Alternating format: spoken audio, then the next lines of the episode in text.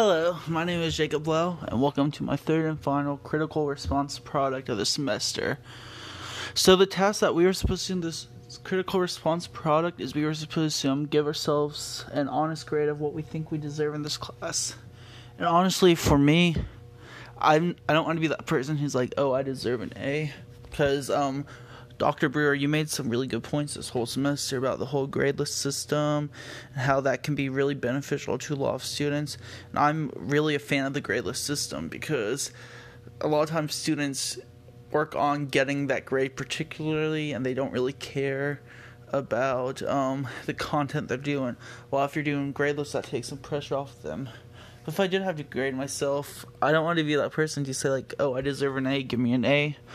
But I honestly would give myself an A because um, throughout the semester I've just learned a lot more about myself. I came into this semester of like not being really sure who I am. Like I've no, I know my background and all that, but like through doing the service, through um doing that stuff, sometimes yeah, I'll admit sometimes I was late on work and that type of stuff.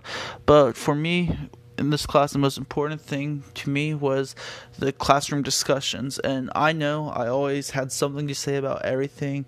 I always made sure to participate in every conversation, no matter how uncomfortable they were, and honestly, I feel like that's one of the most important parts of this class, and you can um, do all the, you can do all the content, you can do all the content and all that in this class.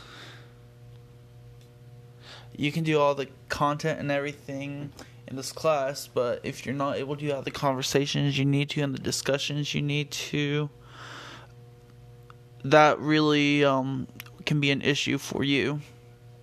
So yeah, I honestly feel like I kind of do deserve an A, because just because I was always really um, eager to participate in class, and always I learned a lot about myself. I learned a lot about other people. So yeah, that's um, what I think I deserve in this class grade-wise, my final C R P.